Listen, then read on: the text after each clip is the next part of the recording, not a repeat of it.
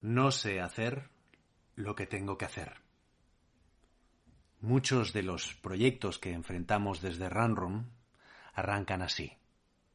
Un lienzo en blanco y muchas preguntas. O el más difícil todavía, un briefing incorrecto que hemos de destruir y volver a construir. No sé hacer lo que tengo que hacer. Pronuncio estas palabras sin el equipo de grabación habitual desde mi habitación, sentado en la cama. Lo más parecido a un remanso de tranquilidad en estos días donde los peques se desfogan correteando a gritos por la casa. Y aunque con dificultad, los más afortunados tenemos la oportunidad de teletrabajar. Ojalá, ojalá todo el mundo pudiese decir lo mismo. No sé cuándo escucharás esto, hoy es mi quinto día en casa, el coronavirus ha pintado con, brochazos de, de realidad ese futuro distópico que habíamos esbozado en las series de Netflix. Reconozco que aún hay situaciones que no sé cómo enfrentar y no sé hacer lo que tengo que hacer. Y claramente las autoridades tampoco. Asistimos a la rueda de prensa del presidente del gobierno anunciando el estado de alerta y esta mañana de lunes nos sorprendemos con vagones atestados de personas desprotegidas. Lo de aplanar la curva es súper necesario, pero en el mundo real, ¿quién va a hacer el trabajo si nos quedamos en casa? Pero en el mundo real, cuando al mundo real le precede un pero, deja de ser un lugar, se convierte en una excusa. Nadie sabe hacer lo que hay que hacer. Tan solo hace un mes que grabamos esta entrevista con Lucho Domínguez. Ojalá para el próximo episodio que lance haya cambiado radicalmente el dibujo de esa curva exponencial. Podría ser, porque si algo es hoy el mundo real, es cambiante.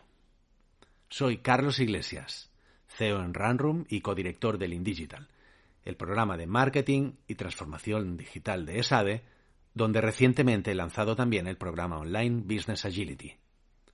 Os doy la bienvenida a un nuevo episodio de Real World, el podcast sobre experiencia de cliente y negocio digital.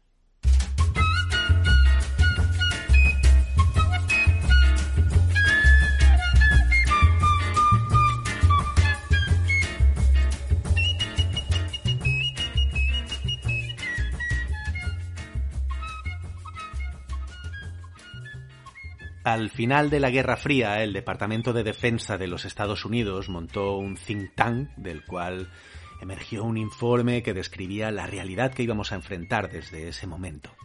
Es decir, cómo iba a ser el mundo real en adelante. Ese informe destacaba cuatro características de ese nuevo mundo por encima del resto. La nueva realidad iba a ser volátil, incierta, compleja y ambigua. De ahí el acrónimo VUCA, término que comenzó a utilizarse de forma generalizada en los años 90 y que fue adoptado por líderes empresariales y expertos en gestión económica para describir el ambiente caótico, turbulento y rápidamente cambiante de la nueva normalidad. El filósofo e investigador libanés Nassim Taleb desarrolló la teoría del cisne negro, una metáfora que describe un suceso sorpresivo para el observador, de gran impacto socioeconómico y que, una vez pasado el hecho, se racionaliza por retrospección, haciendo que parezca predecible o, o explicable. Aunque la historia parezca una concatenación de eventos inevitables, está llena de cisnes negros que han cambiado su rumbo para siempre. Ojalá seamos capaces como especie, como sistema, de encontrar espacios de oportunidad a esta experiencia que estamos viviendo con esta pandemia. Haríamos bien en mantener una mentalidad abierta, una mirada fresca, un pensamiento integrado, una curiosidad genuina. Hablemos, por ejemplo, de design thinking. Estamos con eh, Lucho Domínguez. Gracias, Lucho, por, por, estar en este podcast y, y, por acercarte a las oficinas de, de Runrom. Muchísimas gracias por estar aquí. Gracias, Carlos, por la invitación y muy contento, muy ilusionado poder compartir algo con vosotros. ¿no? Espero que sea de utilidad. La alegría es mía. Um, yo quería, bueno, introducirte a, a, los oyentes que no te conozcan. Lucho, actualmente eh, trabajas como Design Research Lead para, para, estrategia de producto en Telefónica y más D, ¿no? Eh, tú, aparte, yo me siento bastante identificado con tu, contigo y con tu, con tu expertise, porque tienes una parte docente también muy importante. De hecho, varios Runroomers han hecho alguna formación contigo. Um, eh, y, y bueno, creo que eso también, siempre, ¿sabes? Siempre que he entrevistado a alguien que, que, se, que, tiene una parte docente detrás, las entrevistas suelen ser como muy ordenadas y, llegamos a un, ¿sabes? A, a, cuatro puntos básicos de tal, o sea que estoy seguro de que, de que va a ser estupenda. Pero no defraudarte. No, no, estoy seguro de que no va a ser así. Um, bueno, tú llevas prácticamente nueve años trabajando en Telefónica y más D, pero tienes una experiencia dilatada. Explícanos un poquito cuál es tu background, cómo has llegado a ser eh, design thinker o diseñador eh, en tu caso. Sí. Bueno, antes que nada, no soy de aquí, soy peruano. Llevo ya casi unos 20 años aquí. Tengo un background en publicidad, uh -huh. una carrera que nunca ejercí. Y desde muy, acabando la universidad me, me, llamó mucho la atención el tema digital. Internet aún no había despegado y trabajé en Perú mmm, básicamente como emprendedor, ¿no? Empecé a cerrar proyectos multimedia, proyectos vinculados a la educación, es decir, cómo podía aproximar la educación a, a los jóvenes a través de la tecnología. Uh -huh. Entonces sacamos un primer CD de culturas perincas en Perú, ¿no? Bueno, la novedad era que mm, Internet era muy caro en aquellas épocas. Una familia tendría que pagar 150 euros para tener una conexión a Internet uh -huh. y no podían acceder a esto, ¿no? Entonces, poniendo un CD y navegando a través de un navegador web, la gente podía navegar por este CD y por sus culturas, ¿no? Entonces, empezamos haciendo esto y esto nos llevó a otros tipos de proyectos, ¿no? Uh-huh. A partir de allí, uh, yo encontraba una carencia entre los diversos procesos que había aprendido en la universidad y un máster que hice allí, que eran muy industriales y que no me cubrían ciertas áreas de cómo llevar estos, estos productos digitales hacia adelante, ¿no? Uh-huh. eh, entonces vinimos con mi mujer a Barcelona a hacer un máster, entonces yo empecé a hacer un máster en comunicación digital porque, porque pensaba que esa era la, la orientación que tenía que coger y ahí descubrí el, el Human Computer Interaction. ¿no? Entonces esto me, me, cambió la vida desde el punto de entender cosas que no había entendido antes, eh, el, el, foco que tenía que hacer en el, en el usuario, en el cliente y entenderlo, ¿no? Uh-huh. A partir de ahí hago un salto y, y empiezo a, a, trabajar en una consultora que hoy no existe, que es NetJuice Consulting. Uh -huh. Bueno, eh, hayan trabajado mucha gente que luego ha fundado la Cocktail, ¿no? Etcétera. Ah, sí. Ah. Sí. Y, mm, y ahí, pues, Alberto Navi. Alberto Navi, estuvo ah, este, eh, César Astudillo, que luego está en César Design, sí, ¿no? Sí, sí, eh, eh, Luis Vila, que vale. está ahora en Fjord, bueno, ¿no? bueno sí, sí, sí, Alguna gente pues ahí, ahí empezó, ¿no? Hace uh -huh. muchos años atrás. Uh -huh. Eh, y entonces este, este, hay un, fue un punto de transición de, de entender que había todo un foco centrado en las personas donde deberíamos empezar los proyectos, ¿no? NetJuice estaba más focalizado en proyectos web, es decir, en proyectos de Internet, donde las grandes compañías necesitaban tener presencia en Internet, pero necesitaban tener un sistema de gestión de contenidos por detrás, ¿no? Uh -huh. Y eran las famosas webs dinámicas en su momento. y ahí empezamos a, a, trabajar mucho en esto, ¿no? Definiendo cómo tenía que ser su interfaz de cara al usuario. Pero, digamos, eh, había un punto de aproximación eh, que era desde el experto y con las pruebas de usuario, uh -huh. ¿no? Diseñábamos los las interfaces, los wireframes y tal desde el punto de vista experto y luego con test de usuario. No, no teníamos este primer contacto inicial con el consumidor final, ¿no? Siempre mm. era la visión del cliente sobre lo que teníamos que hacer, ¿no? Qué interesante esto sí. que estás comentando, ¿eh? Profundizaremos luego, ¿eh? Al respecto. Sí. luego ya sobre, eh, aquí, bueno, trabajé en una startup que se llama Oasisoft, ¿no? Luego también está, bueno, ya no existe, ¿no? Como muchas startups. Uh -huh. Y sobre el 2010 es cuando descubro el, el tema de, de, design thinking, ¿no? Descubro IDEO uh -huh. con la metodología que estaba siguiendo y para mí el punto de inflexión fue entender que había una visión antropológica etnográfica al -huh. inicio de los procesos, ¿no? Entonces esto fue como la pieza que me faltaba y decidí realmente entrar en esto en profundidad, ¿no? Y, y, y ahí es donde ya empecé realmente a, a, colaborar aquí con una agencia de diseño que era Cactus Design. Uh -huh. Empezamos a hacer, eh, empecé a hacer lo que era realmente la etnografía, o sea, poder ver al usuario por primera vez en su contexto, algo que no había hecho antes, ¿no? Siempre había sido mi visión como experto y luego validarla. Uh -huh.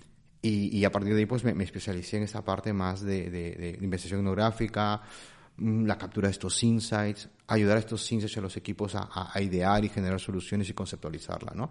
Entonces, esa ha sido mi, trayectoria ya los últimos casi nueve años en, Telefónica desde el 2011 y yo creo que, si no me equivoco, desde 2016, eh, también con una labor de divulgación, ¿no? De, compartir estos conocimientos que cuando yo tuve la suerte de, de profundizarlos en Telefónica, porque se montó un equipo bastante grande con una directora que vino de Intuit, que es Pamela Med, ¿no? que bueno, eh, antes había estado en Yahoo, vino pues con toda esta filosofía de, del proceso de diseño ¿no? que teníamos que introducir y tuvimos la suerte de trabajar pues en empresas como con Fjord en su momento, con Designit, que nos iban acompañando en los proyectos y nosotros también íbamos formándonos ¿no? que, de cómo teníamos que hacerlo paralelamente. Pero también me di cuenta que no había realmente oferta formativa de esto, ¿no? O, o, trabajabas en una gran compañía y tenías la suerte de, tener estos acompañamientos iniciales, pero mm, los libros tampoco bajaban a un siguiente nivel, ¿no? Entonces llegó un momento en el que decidí eh, abrir una, una, comunidad que se llama Experience Lab, donde nuestra vocación fue básicamente divulgar, ¿no? Vamos a divulgar, vamos a compartir esto que hemos aprendido eh, hacia más personas, ¿no? Y, esto lo llevamos haciendo ya cerca de, tres años, ¿no? Entonces esto pues empecé a compaginarlo también con como, como has dicho, ¿no? algunos centros universitarios que me empezaron a, pedir que hiciera talleres o cursos. Y bueno, pero sobre todo descubrí una pasión por compartir y sobre todo por inspirar a que las personas cambien el mindset, que para mí es lo más importante.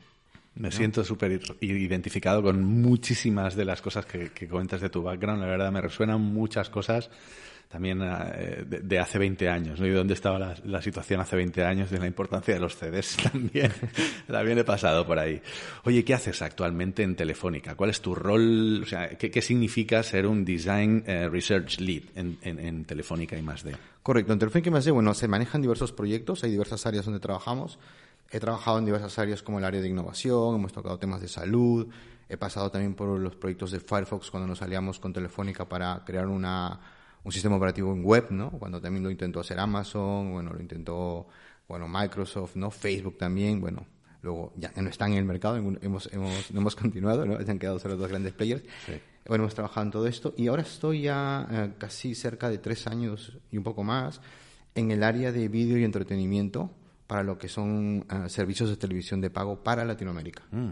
Entonces allí estoy dentro del equipo de experiencia de usuario entonces nosotros vamos pues diseñando eh, la experiencia del usuario que tiene televisión de pago y que va a disfrutar de estos servicios también a través de los devices, ¿no? Entonces, bueno, pues trabajamos básicamente pues, para, para, Brasil y para el resto de Latinoamérica. Entonces, mi, rol allí básicamente eh, es, por un lado, poder identificar espacios de oportunidad de hacia dónde tiene que evolucionar el producto, ¿no? Y hacemos mucha investigación ahí, como digo, etnográfica, y viajamos mucho y tenemos que que están en la casa de los clientes en Brasil, en Argentina, en Perú, donde haga falta.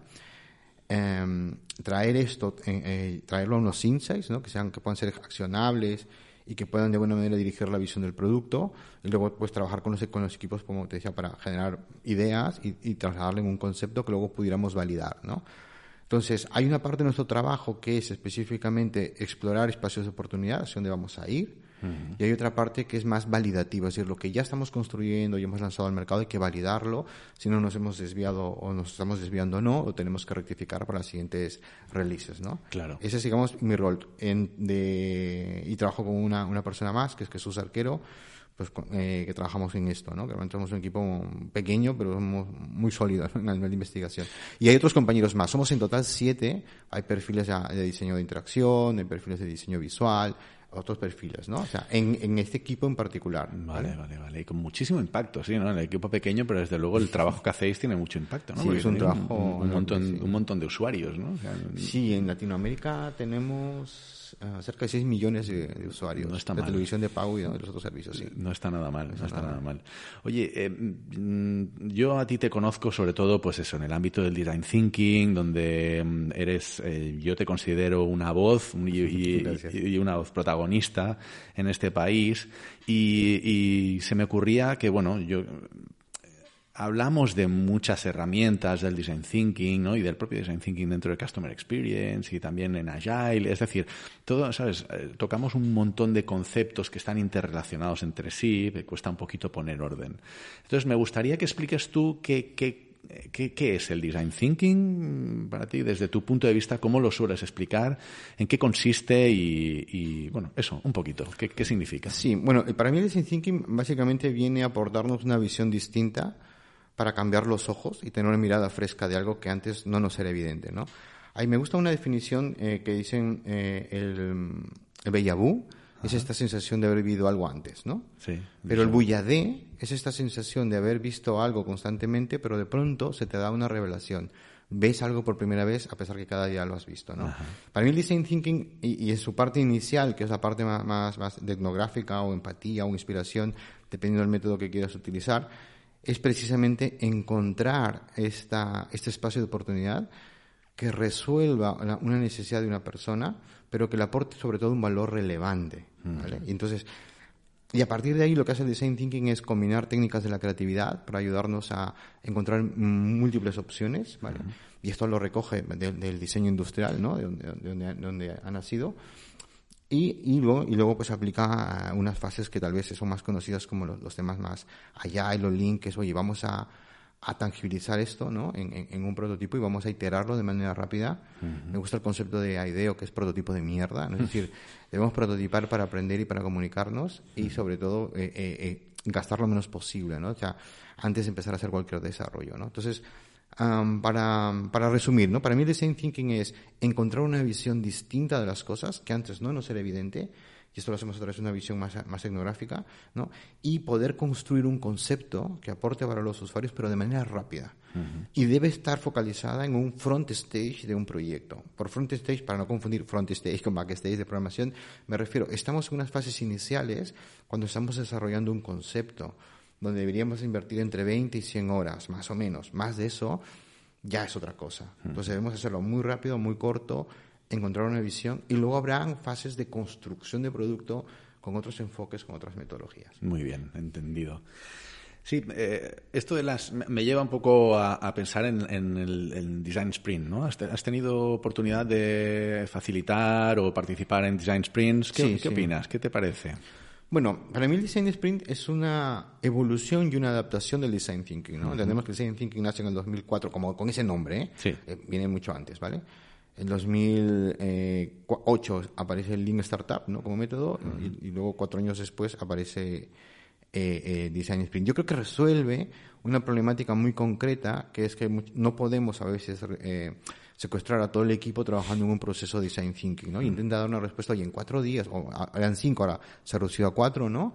vamos a hacer un viaje de divergencia y convergencia para llegar a un prototipo consensuado pero asumiendo que la investigación ya está hecha y conocemos cuáles son las necesidades de los clientes. O sea, esto está fuera del proceso, ¿vale? que es la parte, la parte, que puede tomar un poco más de tiempo. Entonces, yo creo que sí sirve para acelerar eh, proyectos eh, y sirve para, en, general para construir esta visión en conjunto, que al final es lo mismo que Design Thinking. uno de los beneficios de Design Thinking, al igual que el Design Sprint, es vamos a crear una visión en conjunto de los diversos em, stakeholders de un proyecto de hacia dónde queremos ir pero que bueno, la ha recortado en el tiempo. Claro, claro.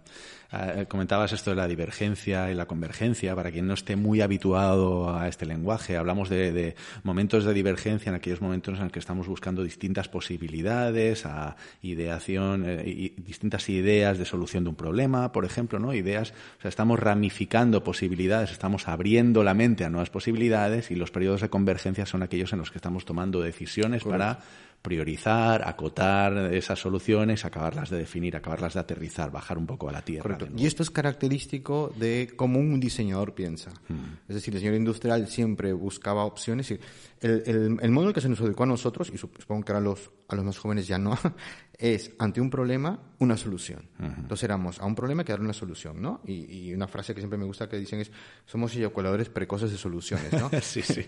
Lo primero es sí, sí. Pensamos más en soluciones que en el, que en Y esto me ha pasado a mí cuando me enfrenté a este tipo de mentalidad, Me encanta. la conocía esta. Y, lo vivimos. A mí, yo me he enfrentado con esto, ¿no? Y, y, vas dando solución. Entonces lo que el, pensamiento del diseño, lo que hacía el diseño industrial es abstraerse al inicio del problema intentar buscar múltiples opciones, ¿no? Entonces, estos, esas búsqueda de múltiples opciones es lo que llamamos la divergencia, ¿no? Para luego, como dices tú, tomar decisiones, ¿no? Entonces ya tomamos decisiones en la, convergencia. Oye, pues, esto me lleva un poco a pensar en las seis famosas fases, ¿no? y eh, pues, eh, que son, para quien no lo conozca, digamos lo canónico, eh, está la fase de comprender, está la fase de observar, de definir, que aquí ya empezamos a, converger, idear, de nuevo divergemos, prototipamos y testeamos, ¿no? Correcto. Entonces, em, al final, efectivamente, como tú dices, ¿no? Esto se trata de buscar distintas perspectivas y además eh, hay como varios momentos de divergencia y convergencia. ¿Cuándo tú crees que funciona bien esta metodología? ¿Para qué sirve de verdad? O sea, ¿cuándo es realmente útil? Vale, es una pregunta compleja. ¿eh? Em, en primer lugar, yo creo que más que una metodología es un mindset, es una manera de pensar. Es decir, si yo creo que esta es una caja negra y que voy a seguir un proceso paso a B o C, no voy a llegar a, un resultado adecuado ni esperado y hay mucha frustración. Perfecto. ¿Vale? Eso es uno de los temas. Entonces, por lo tanto, si realmente yo estoy dispuesto a tomar riesgos y asumir puntos de vista distintos, voy a subir este mindset y voy a seguir este camino.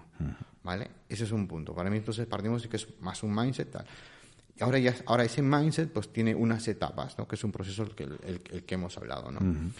Eh, ¿Cuándo sirve? Para responder a tu pregunta. Cuando tú estás realmente con la vocación, y lo voy a hablar más del lado de innovación, que es el lado en que estoy más involucrado, es decir, quiero encontrar realmente un espacio de oportunidad. Eh, y, y, para poder encontrar ese espacio de oportunidad, y además lo quiero hacer poniendo al cliente en el centro de verdad. ¿No? Entonces, allí yo lo que voy a hacer es salir y entender en ese contexto real, y observar los comportamientos actuales de los usuarios para ver dónde hay, eh, hay eh, comportamientos o actitudes que están intentando buscar una solución y dentro de ese ámbito nosotros tengamos una oportunidad, ¿vale? En ese aspecto me va a servir porque yo como organización, como pequeña startup o organización, estoy intentando encontrar un espacio de oportunidad y que me va a guiar a ese punto.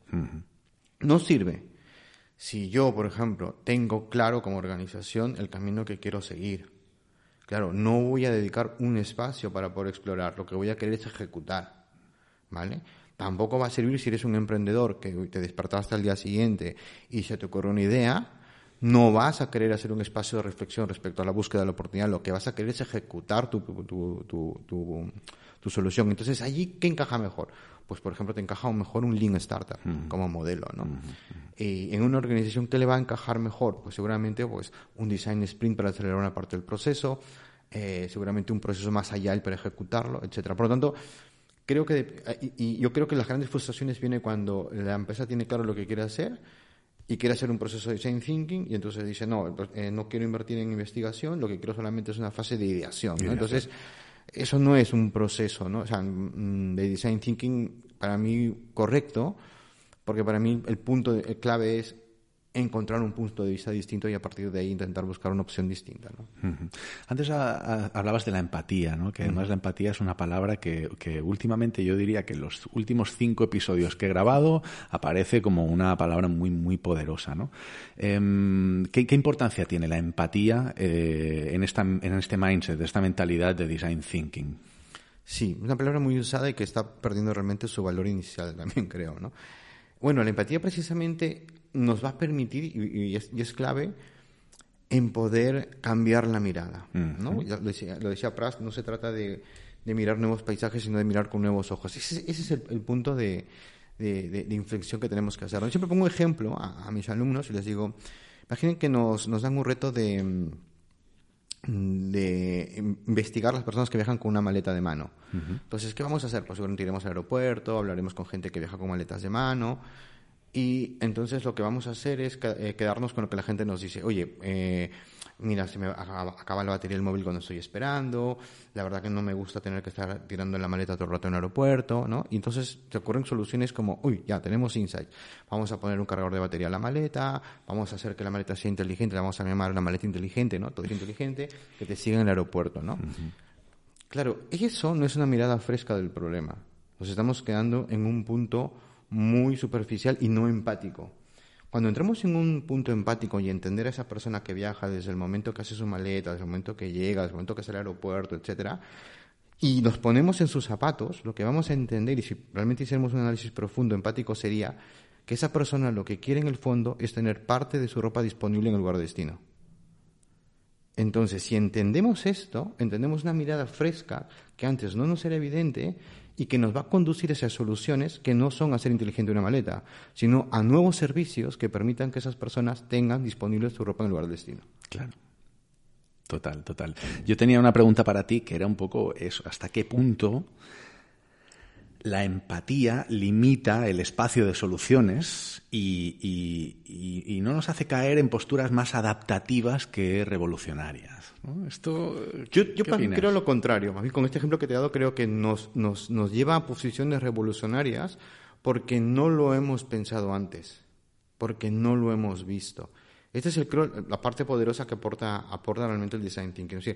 Pero llegar a la empatía es complicado. ¿Por qué es complicado? Porque nos es inevitable como seres humanos aproximarnos con nuestros sesgos a los procesos de investigación. Entonces, ¿qué pasa?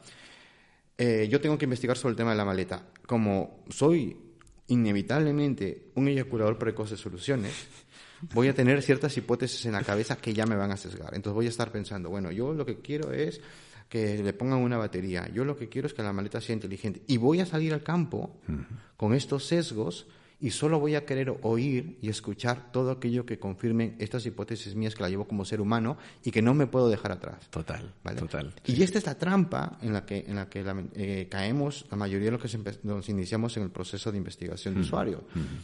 Porque nos es difícil, ¿no? Entonces, esto requiere práctica. Requiere práctica de ir libre, despojado de, esto y, y, de hacer una guía de campo en la que sea explorar y aprender sobre los comportamientos de las personas para encontrar esa mirada fresca que nos lleve por, caminos distintos.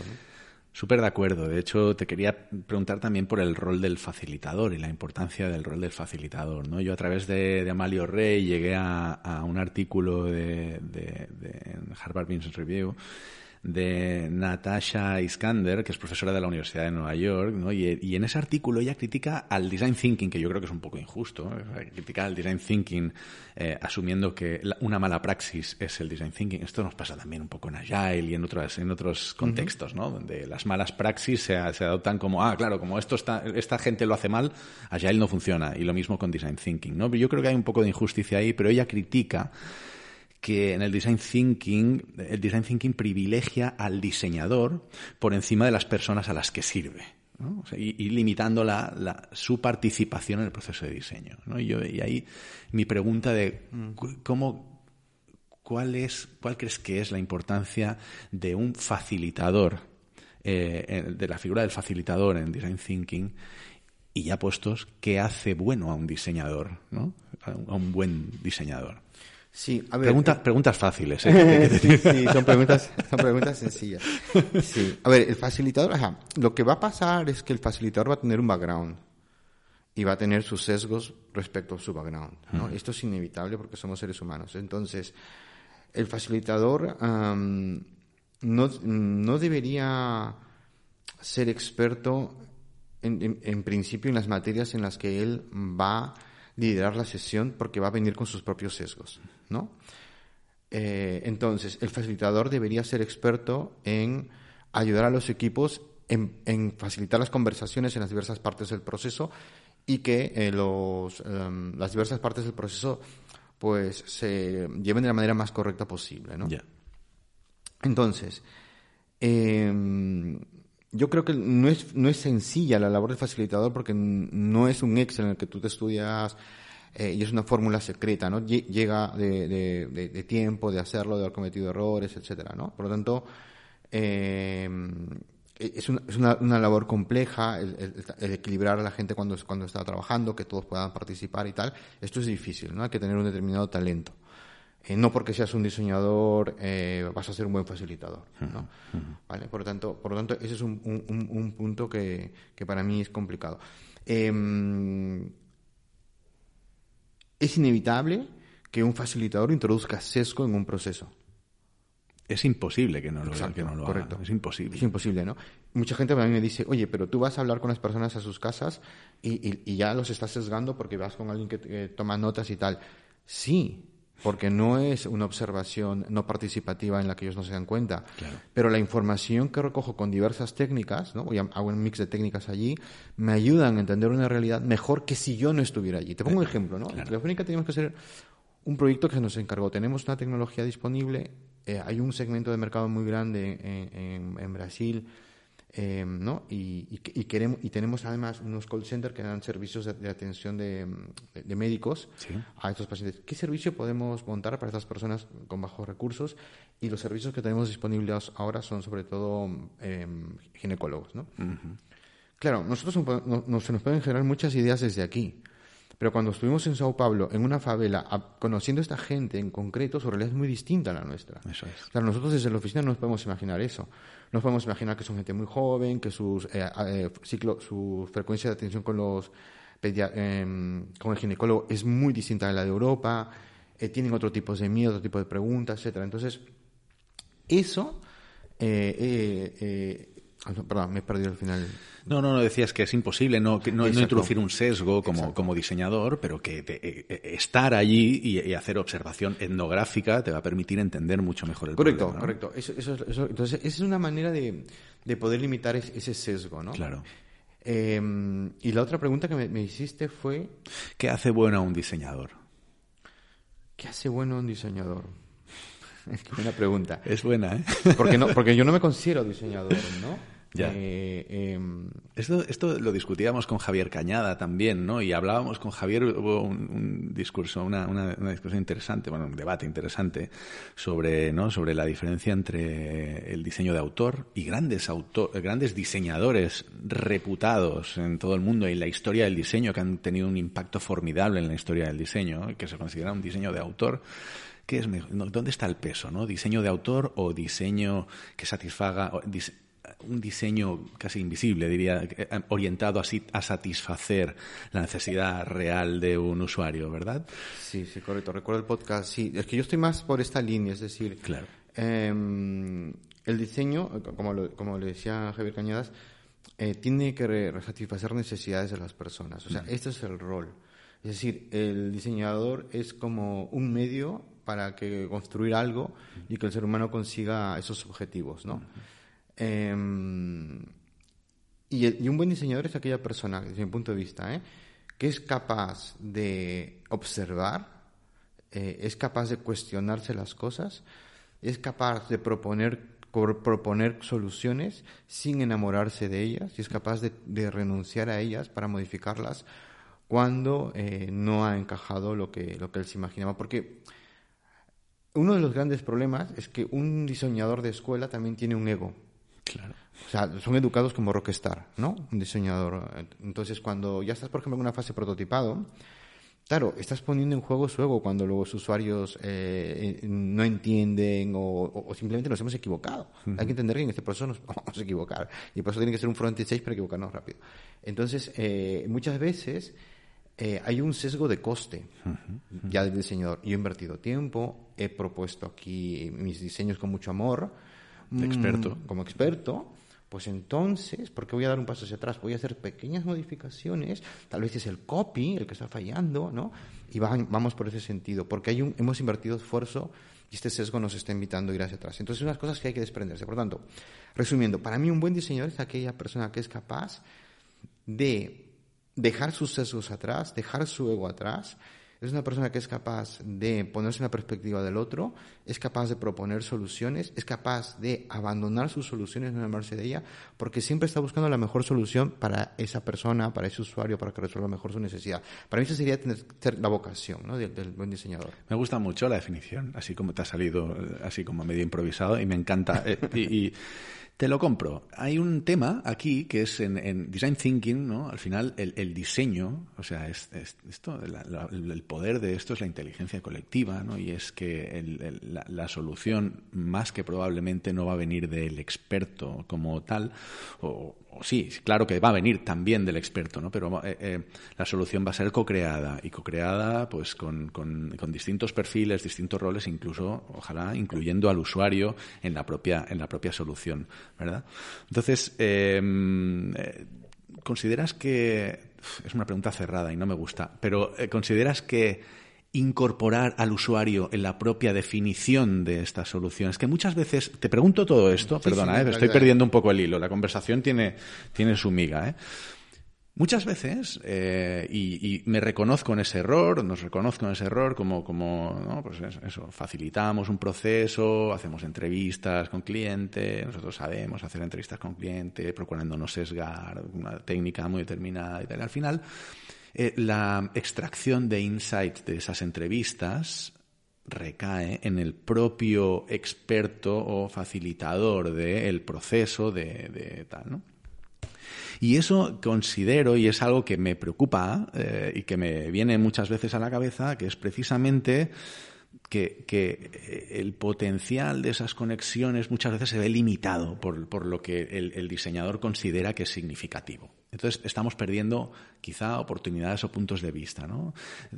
Y no sé muy bien cómo es la solución, la verdad, porque incorporar a los propios usuarios, extraer insights de usuarios, no, tiene mucho sentido. No, no tiene sentido y no es tampoco su rol poder eh, es muy difícil despegarte tú de usuario de, un análisis, ¿no? Si nosotros tenemos ciertos comportamientos y estos comportamientos de alguna manera no son racionales, ¿no? Entonces tú cuando observas a la persona y dices, ¿por qué haces esto? Eh, em, no sé, no sé por qué lo he hecho, ¿no? Y, y, las típicas contradicciones es lo que la gente entre lo que dice y hace y lo observas, pero porque no lo, no lo, o no lo racionalizas o a veces incluso idealizas tu comportamiento, ¿no? Sí, sí, y te proyectas de una forma. Y te, y te proyectas. Por lo tanto, entonces, mm, el usuario no, no, no, puede participar en esta fase de análisis, ¿no? Eh, eh, yo creo que una manera de... Y en la fase de análisis tenemos que ser conscientes que el design thinking es una parte intuitiva, es decir, hay una parte intuitiva y depende del background del que está haciendo el análisis. ¿Cómo mm, de alguna manera rebajamos este posible sesgo? ¿no? Yo creo que es que el equipo de análisis sea también pluridisciplinar, es decir, que si hay una persona de un background de research, con un background de ingeniería, con un background de, marketing, es decir, estos pueden ayudar también con sus backgrounds ¿no? a hacer la interpretación, ¿vale? Es una manera de poder rebajarlo. Eh, pero no, no vamos a rebajar el riesgo de que nos podamos equivocar en la interpretación. O sea, esto hay que tenerlo claro. O sea, por eso es que mm, Design Thinking no te vas a dar la vida hay cierto riesgo al, al, utilizarlo, ¿no? Porque hay una parte muy intuitiva. Em, y, es inherente a los proyectos de innovación, es decir, nueve de cada diez fracasan. Y el 40% de los proyectos de innovación que fracasan es porque no satisfacen una necesidad real. Puede ser que haya habido un proceso y no hemos detectado la necesidad correcta y nos hemos ido por otro lado. Entonces, eh, ¿cómo, lo, simplemente, ¿cómo, ¿cómo lo rebajamos? haciendo participar a más personas con otros backgrounds, con otros puntos de vista, para ver si están observando lo mismo que estamos observando nosotros, si hay una visión compartida de lo mismo. Total. Eh, esto me lleva un poco también, y antes hablabas también de la frustración, ¿no? de concebir design thinking como una metodología que te puede llevar a frustraciones, este tipo de frustraciones. ¿no? Y yo identifico muchas veces también en, el proceso de ideación, en la etapa de la ideación, eh, yo creo que es una etapa crítica dentro, obviamente, ¿no? Es una etapa muy, muy crítica dentro de, todo el proceso, ¿no? De, definición de la solución. Em, escuchaba hace un tiempo a Ferran Adrià hablando en una entrevista y él decía que, él decía, eh, con esa con esa personalidad que tiene, ¿no? Ferran Adrià, que es toda una institución en, todo lo que es en todo lo que tenga que ver con creatividad y que, realmente ha, tenido ideas disruptivas eh, eh, en, el mundo gastronómico, Y me, me, llamaba mucho la atención, ¿no? Porque él decía que nunca he visto salir una idea brillante eh, e innovadora de un brainstorming. Y aquello fue como... Era un, es un tipo que, que realmente es súper brillante y un tipo muy muy creativo y que y muy innovador y él defiende que la innovación no llega de este tipo de procesos de tal no cree en esto no entonces qué opinas de esto qué te parece bueno yo, es una, autoridad, es una autoridad Adrián, como para, para, diferir, pero yo creo que hay determinadas personalidades con un determinado talento que es el, el genius, ¿no? Eh, eh, y, entonces se les ocurren ideas realmente que los demás no se nos han ocurrido, ¿no? Entonces esto existe, o sea, ¿no? Tenemos ahí un Steve Jobs, un Elon Musk, lo que fuera, que de pronto ven, ven esa, esa oportunidad que los demás no han visto, ¿no? Esto existe, ¿vale? Entonces seguramente cuando ellos se enfrentan a una sesión de brainstorming, yo tampoco creo que las sesiones de brainstorming funcionen en un mundo más latino, ¿eh? es un mundo más anglosajón. Por ahí también puede venir el tema. eh, obviamente salga frustrado de que ha estado una hora dos horas y no, y no hay nada y las ideas son las mismas. Entonces, si es verdad que en, el mundo anglosajón eh, la gente participa de una manera más democrática y, incluso aquellas personas que tienen menos, son más, más retraídas también participan y el moderador tal, ¿vale? Todo el mundo respeta las ideas. Yo creo que he entrado que en el mundo más latino, y yo soy más latino que ustedes porque soy, soy más del sur, eh, es bastante difícil seguir un brainstorming como lo definió Bono en su momento, ¿no? Entonces, eh, ¿por qué? Em, porque cuando uno presenta una idea, el otro dice, ah, no, yo no creo que va a funcionar, no sé qué, nos vamos a conversar, y al final terminas con cuatro o cinco ideas y pues pasó una hora y todos se ponen a discutir, ¿no? Entonces, yo en ese aspecto sí he visto que, que funciona cuando somos un poco más rígidos en los métodos en los que lo estamos aplicando, ¿no? Entonces, a mí me gusta mucho eh, el método en el cual las personas puedan trabajar de manera individual, puedan crear, de manera, generar ideas de manera individual y luego hacer un momento en el que estas personas puedan crear a partir de las ideas de los otros, ¿vale? Y esto me gusta porque los ponemos en igualdad de condiciones e incluso las personas más tímidas son capaces de generar ideas sin esta necesidad de, tipo, hay una idea, pues lo pones en la pared y tal, ¿no? Entonces, aquí tenemos, usamos diversas técnicas como el, el brainwriting, utilizamos este mm, eh, también eh, lo que yo llamo giro de prismáticos, ¿no? mirar otras industrias y a partir de ahí mirar qué podemos hacer a la, nuestra. ¿no? Y ahí es una generación muy individual que está haciendo la gente. Y luego hay una técnica que, que, es de Juan Prego, que me gusta mucho, que funciona mucho en el mundo latino, que es el team storming. ¿no? El team storming es una vez que hemos tenido ya la, pared llena de, algunas ideas, escoger una idea de, de, otra persona, ¿vale? Y le dices, oye, a partir de esta crea dos nuevas, pero añadiendo algo, modificando algo, quitando algo. Pero entonces, ¿qué, te está obligando? A crear una idea a partir de la otra, y pero todos están trabajando de manera silenciosa, pero de manera colectiva, y estamos generando, generando muchas ideas. Un mashup de, conceptos. Correcto, ¿no? Y allí yo creo que lo, lo que sí he visto que nos funciona bastante bien es cuando le introduces tecnologías exponenciales en este proceso. ¿no? Entonces tú le dices, mira, ahora hemos hecho giroprismáticos, hemos mirado otras industrias, porque nunca se te hubiera ocurrido mirar de a la industria, yo qué sé, eh, pensar en Globo, como Globo trabajaría en un tema, por ejemplo, de, yo qué sé, de, mm, televisión de pago, que no, hay relación. Dices, ¿cómo voy a pensar en Globo en relación de pago? Bueno, ahí está el punto, en buscar esta conexión de cosas que no tienen conexión, ¿no? Vale. Y luego, cuando hemos hecho así, mirado muchas industrias, ahí, míralo cómo hace yo qué sé, este, Airbnb o, como la Cebadi y tal, cosas que no tienen que ver con tu industria, ¿no? Entonces te saca un poco de juego y empiezas a ver otras posibilidades. Y el otro punto que me gusta es cuando introducimos las tecnologías exponenciales, porque le dices, oye, vale, y esta idea eh, ¿qué es televisión de pago? Bueno, y si le metemos sensores, ¿cómo que sensores? No tiene sentido. Sí, sí, pero piensa, y si fueran sensores, empiezan a, surgir cosas que tampoco te hubieras planteado, ¿no? y ahora utiliza la inteligencia artificial. Bueno, y ahora imagínate los drones, pero ¿qué tienen que ver los drones con...?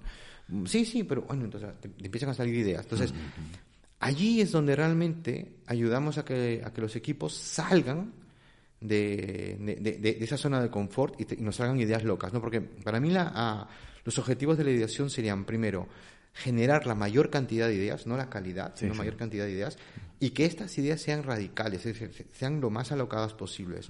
Porque mm, es más fácil domesticar una idea loca y traerla a la realidad que una idea pobre hacer que esa idea avance. ¿no? Entonces, eh, usando, yo creo que depende de la técnica que utilices, sí es posible que en una sesión de una hora eh, consigamos, ojo, eh, no consigamos la idea, consigamos habernos salido en unos extremos que no nos imaginábamos. Porque de ahí nos sale la idea buena. Ojo, ¿eh? estamos en la divergencia. Es en la convergencia cuando seleccionamos algunas ideas y las seguimos haciendo pasar por otros pasos hasta que vaya cobrando fuerza y se pueda materializar una propuesta de valor. Por lo tanto, mucha gente se frustra cuando va a una sesión de ideación y cree que dice la idea buena. No, es solo la mitad de la parte del proceso. Te falta la convergencia. Absolutamente de acuerdo. me, mm, siento esto que estás diciendo porque yo me he equivocado muchas veces, ¿eh? facilitando este tipo de procesos y tal, ¿no? Incluso explicándole a un cliente de aquí no vamos a idear y de aquí van a salir las ideas. Y efectivamente es que no es así, es que por muy buenas que sean esas ideas van a requerir una bajada, una síntesis a otro nivel. Y, y, luego vamos a tener que pasar a un proceso más racional e identificar quiénes son los players del mercado, vamos a tener que pasarlo a una visión mucho más estratégica y mucho más de terrenal, si quieres, de, de, esa idea. Y estoy totalmente de acuerdo contigo que la ideación hay que enfocarla a ideas locas y, a, y, crear ese clima. Y de nuevo, aquí vamos otra vez a la, a la, importancia del facilitador, ¿no? Que un facilitador es capaz de hacer que la ideación sea una mierda, porque, porque nadie se atreve a proponer ideas o eh, de repente con una serie de técnicas muy concretas, pues me gusta mucho esta idea de ir de de, pues yo que sé, utilizar barajas y este tipo de cosas, ¿no? Que te sacan y te invitan, te fuerzan a pensar en... Sí, pero y también hay que tener en cuenta otra cosa, eh, que, que tampoco hay que ser tan duros con, con, con, los equipos que idean. El equipo, los equipos que idean tienen que, estar entre, tienen que tener entrenamiento de ideación. Es decir, nosotros, yo sobre todo lo veo mucho con los alumnos, ¿no? Cuando hacemos ya la matriz Box de la convergencia, todos han llenado ideas innovadoras posibles. Todo lo que son ideas innovadoras imposibles ha quedado vacío, porque a pesar que hemos hecho esto, les ha costado salirse. Con ellos, si repites al día siguiente la misma sesión, se retan a sí mismos a poder, a poder ser más, más disruptivos y realmente te llenan el otro panel. Por lo tanto, los equipos eh, también tienen que tener este entrenamiento. No podemos esperar sacar a una persona de una reunión que de pronto está mirando retención al cliente y está tal, y vas a querer que tenga una idea loca eh, en una sesión de una hora. Tiene que tener un pequeño proceso de entrenamiento, dos, tres, cuatro sesiones. Eso tampoco hay que olvidarlo, ¿no? porque es muy injusto con el equipo que se ha metido allí. Tienes toda la razón. Eh, llevamos 40 minutos de entrevista. Sí, sí, parece mentira. ¿eh? Yo, es que me, está gustando mucho y, creo que estamos tocando muchos temas muy interesantes. ¿no? Y tengo varias preguntas que te quiero hacer y no me quiero ir sin, sin hacértelas. ¿no? Porque, por ejemplo, entonces estamos hablando pues, ¿no? entre ese equilibrio entre metodología y talento o, y bueno, experiencia. Pero yo creo que la parte del talento es un poco la que tradicionalmente, como tú decías, ¿no? los genios, ¿no? siempre hemos, eh, siempre, siempre es un problema común. No nos consideramos creativos muchas veces, ¿no? Todo el mundo cree que no es creativo, que el otro sí es creativo, ¿no? Em, el design thinking es para todo el mundo, la ideación te diría, ¿no? O sea, este, estos procesos es para todo el mundo, todo el mundo puede aportar. ¿Tú qué opinas? Yo creo que todo el mundo puede aportar cuando lo hemos entrenado. Es decir, tenemos que pasar por una, pequeña fase de entrenamiento de los equipos. Capacitarse. Porque todos somos creativos. Lo que pasa es que bueno, nos ha ido matando la educación, nuestro proceso de creatividad y resolución de problemas. Y estamos muy focalizados en el día a día. La mayoría de las organizaciones, o sea, estamos, mm, el, el 98% de las organizaciones estamos enfocadas, o sea, enfocadas a la eficiencia, a mejorar costes, a obtener más beneficios de nuestro cliente. No se nos está pidiendo salir de la caja, ni pensar de manera radical, no nos pagan por eso. Entonces no le puedes pedir a una persona que durante ocho horas al día está orientada a la eficiencia que ponga, se ponga creativo el día, un viernes en la mañana porque le has puesto eh, un poco de dulces y, hay unos posits, ¿no? O sea, también entendamos esto, o sea, necesitará un proceso. Entonces hay que entrenarlos, hay que, hay que hacer algunas sesiones previas con ellos y entonces llegarán mucho más sueltos, ¿no? Y, y, todos tenemos la capacidad de, de ser creativos y aportar cosas. Y sobre todo, importantísimo cuanto más diverso es el grupo que está en la sala. Porque si todos son diseñadores, si todos son ingenieros, si todos son de marketing, eh, no vamos a conseguir ideas distintas. ¿no? Cuanto más diverso es la gente, sí. Y quiero, perdón, relacionarme a otra pregunta que me dijiste, eh, la co-creación con el usuario. Te dije que en la fase de análisis no. Sí puede participar el usuario en la fase de, por ejemplo, de, prototipado para co-crear, claro. pero el usuario es un sujeto de observación también en esa fase. Mm. No lo que cree es lo que va a tener que suceder, sino la interpretación que nosotros hagamos de lo que ha creado para poder intentar entender qué quería conseguir. Simplemente quería hacer esta acotación porque, porque también hay como una sobrevaloración de vamos a co-crear con el usuario, vale, lo que él salió se hace a misa. No, o sea, aún en esa fase es sujeto de observación y eso hay que tenerlo claro. Claro, el cliente no tiene que definir la solución, tiene que, ayudarnos a entender la necesidad. Correcto. Involucrarlo, ¿no? Eso, estamos involucrando, eso ¿no? Es. Ese es el tema de la co-creación, es involucrarlo. ¿Se necesita un buen cliente para entregar un buen diseño? claro que sí. Hay una, una frase de, eh, de, de, em, de, una persona que trabajó en Frog Design, que tenía el, libro de X Innovation, si no me equivoco, y él decía, ¿no? Eh, llegan a Frog y, y el cliente decía, bueno, quiero que me creéis el siguiente iPad para mi empresa, ¿vale? Y les decía, vale, perfecto, pues tráeme a alguien de tu empresa que sea el siguiente Steve Jobs, ¿no? Qué bueno. claro, es decir, yo creo que es un tema de mindset. Entonces, ahora, miramos, yo te que empecé, descubrí Design Thinking sobre el 2010, ¿no? Ahora está mucho más de moda y tal. Hay mucha sobreexpectativa, ¿no? Es decir, si yo como cliente no he cambiado mi mindset, no es una caja negra el Design Thinking, ¿no? Si mi equipo le estoy pidiendo que se pongan creativos, lo tengo ocho horas sentado frente al ordenador, es no puedo esperar resultados distintos. Es decir, entonces mm, creo que también el cliente tiene que estar en un momento en el que eh, eh, él realmente está buscando cosas distintas y está creando un espacio y está haciendo que el equipo tenga una, está ayudando a que ese equipo piense de una manera distinta y actúe de una manera distinta para llegar a resultados distintos. Mm. Es que al final estamos hablando de cultura y esta es otra, esta es otra de las cosas que, que, me retumban todo el rato, ¿no? En que, ¿cómo dirías que es el impacto en la cultura de la organización?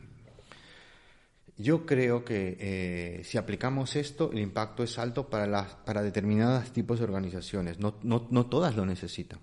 Es decir, vuelvo a lo mismo, el 80% o 90% de las organizaciones están enfocadas a, buscar la eficiencia, a mejorar costes y eh, eh, tener un mejor margen de ganancia.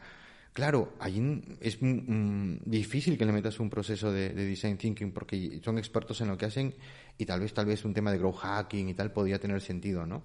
Como modelo. Tenemos que hablar de aquellas organizaciones que por un lado están intentando explorar espacios nuevos. Por ejemplo, en Telefónica tenemos Telefónica Alpha y están enfocados a esto. Startups, donde, startups donde el fundador es capaz de despegarse de su idea inicial y tiene un ámbito de, exploración amplio. Dice, oye, quiero disrumpir la industria del calzado, quiero disrumpir la industria de, de, la, de la salud. Entonces, ahí este tipo de, de enfoques sí que le va a ayudar a, a buscar cosas. Por lo tanto, eh, no podemos intentar meter con calzador en una compañía cuando su objetivo, por ejemplo, es distinto ¿no? de rentabilidad y no de exploración. El problema de esto es que yo creo, y mm, y últimamente estoy hablando mucho de esto también, ¿no? que em, em, creo que vivimos en una era en la que no te puedes permitir no estar orientado a la innovación, en cierta forma, ¿no? porque es cierto que las eh, eh, industrias, más que las, compañías establecidas, el foco es totalmente distinto de aquellas compañías que están buscando, ¿no? las que están ejecutando, las que están buscando. Pero esta, esta corriente del, corporate em, innovation, ¿no? donde eh, necesitamos necesitamos que, nuestras organizaciones sean compañías ambidiestras, que ejecuten por una parte, y, eso significa orientación a KPIs, a orientación a, retorno de la inversión, orientación a rentabilidad, que es imposible mm, mantener ese mismo foco en rentabilidad y a la vez están intentando buscar un nuevo modelo de negocio que nos vaya a disrumpir. ¿no? Yo creo que esto, cuando se habla de la transformación digital, y, perdonad por la palabrota, cuando se habla de la transformación digital, em, creo que estamos hablando también de esto. Estamos hablando de, oye, o te, o, te sumas al carro de la innovación y te diferencias y estás apostando por ser tú el que vaya a disrumpir o te van a pasar por encima tarde o temprano. Porque esto es una mm. cuestión de tiempo, o sea, es una cuestión de que alguien ocupe tu sector, lo transforme por completo y de repente te das cuenta cuando ya ha pasado el tsunami y dices, bueno, ¿y ahora dónde estoy? El famoso dilema del innovador, ¿no? De Exactamente. que lamentablemente nos ha dejado esta semana. Ah, sí, no lo sabía. ha fallecido el 22. Ostras, no lo sabía, vaya. Eh, claro, ese es el problema, ¿no? Yo, yo lo que veo es que eh, donde está más o menos funcionando ahora es cuando una organización tiene una unidad específica dedicada a eso, ¿no? Tiene una unidad de innovación, tiene una unidad de, que, está con este método trabajando para hackear su propio sistema y luego transfiere el conocimiento a la unidad central. Eh, exacto. ¿no? Algunos pues tienen el modelo más de, oye, vamos a, trabajar con unas startups, vamos a crear nuestro ecosistema, bueno, como lo ha hecho Telefónica con Guaira y, otros puedan tener sus venture builders. Pero esa, esa unidad que está explorando, que pertenece a la compañía, sí que tiene que tener esa cultura. Exactamente. Y sobre todo, lo más importante para que eso tenga sentido, porque aquí realmente se va a ir mucho dinero. O sea, vamos hablando de nueve de, diez proyectos van a fracasar. Pero el aprendizaje que tenga esa unidad tiene que ser transferido a la, a la unit, ¿no? A la unidad central de negocio. Y el gran reto está en que esas dos unidades sepan hablar el mismo lenguaje. Mm.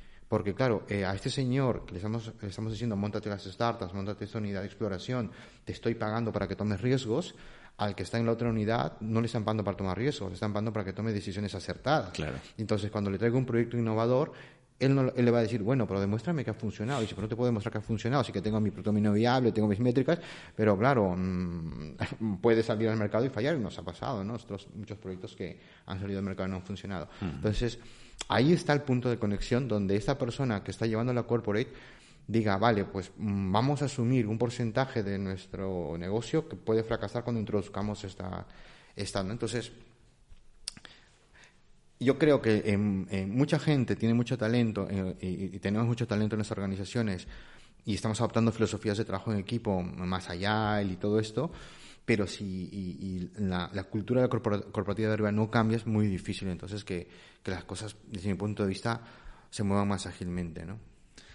Totalmente de acuerdo y nada más que darte las gracias. gracias Vamos a dejar aquí la entrevista. Yo creo que ha sido espectacular. Todas las perspectivas que hemos tocado y, estoy seguro de que es una.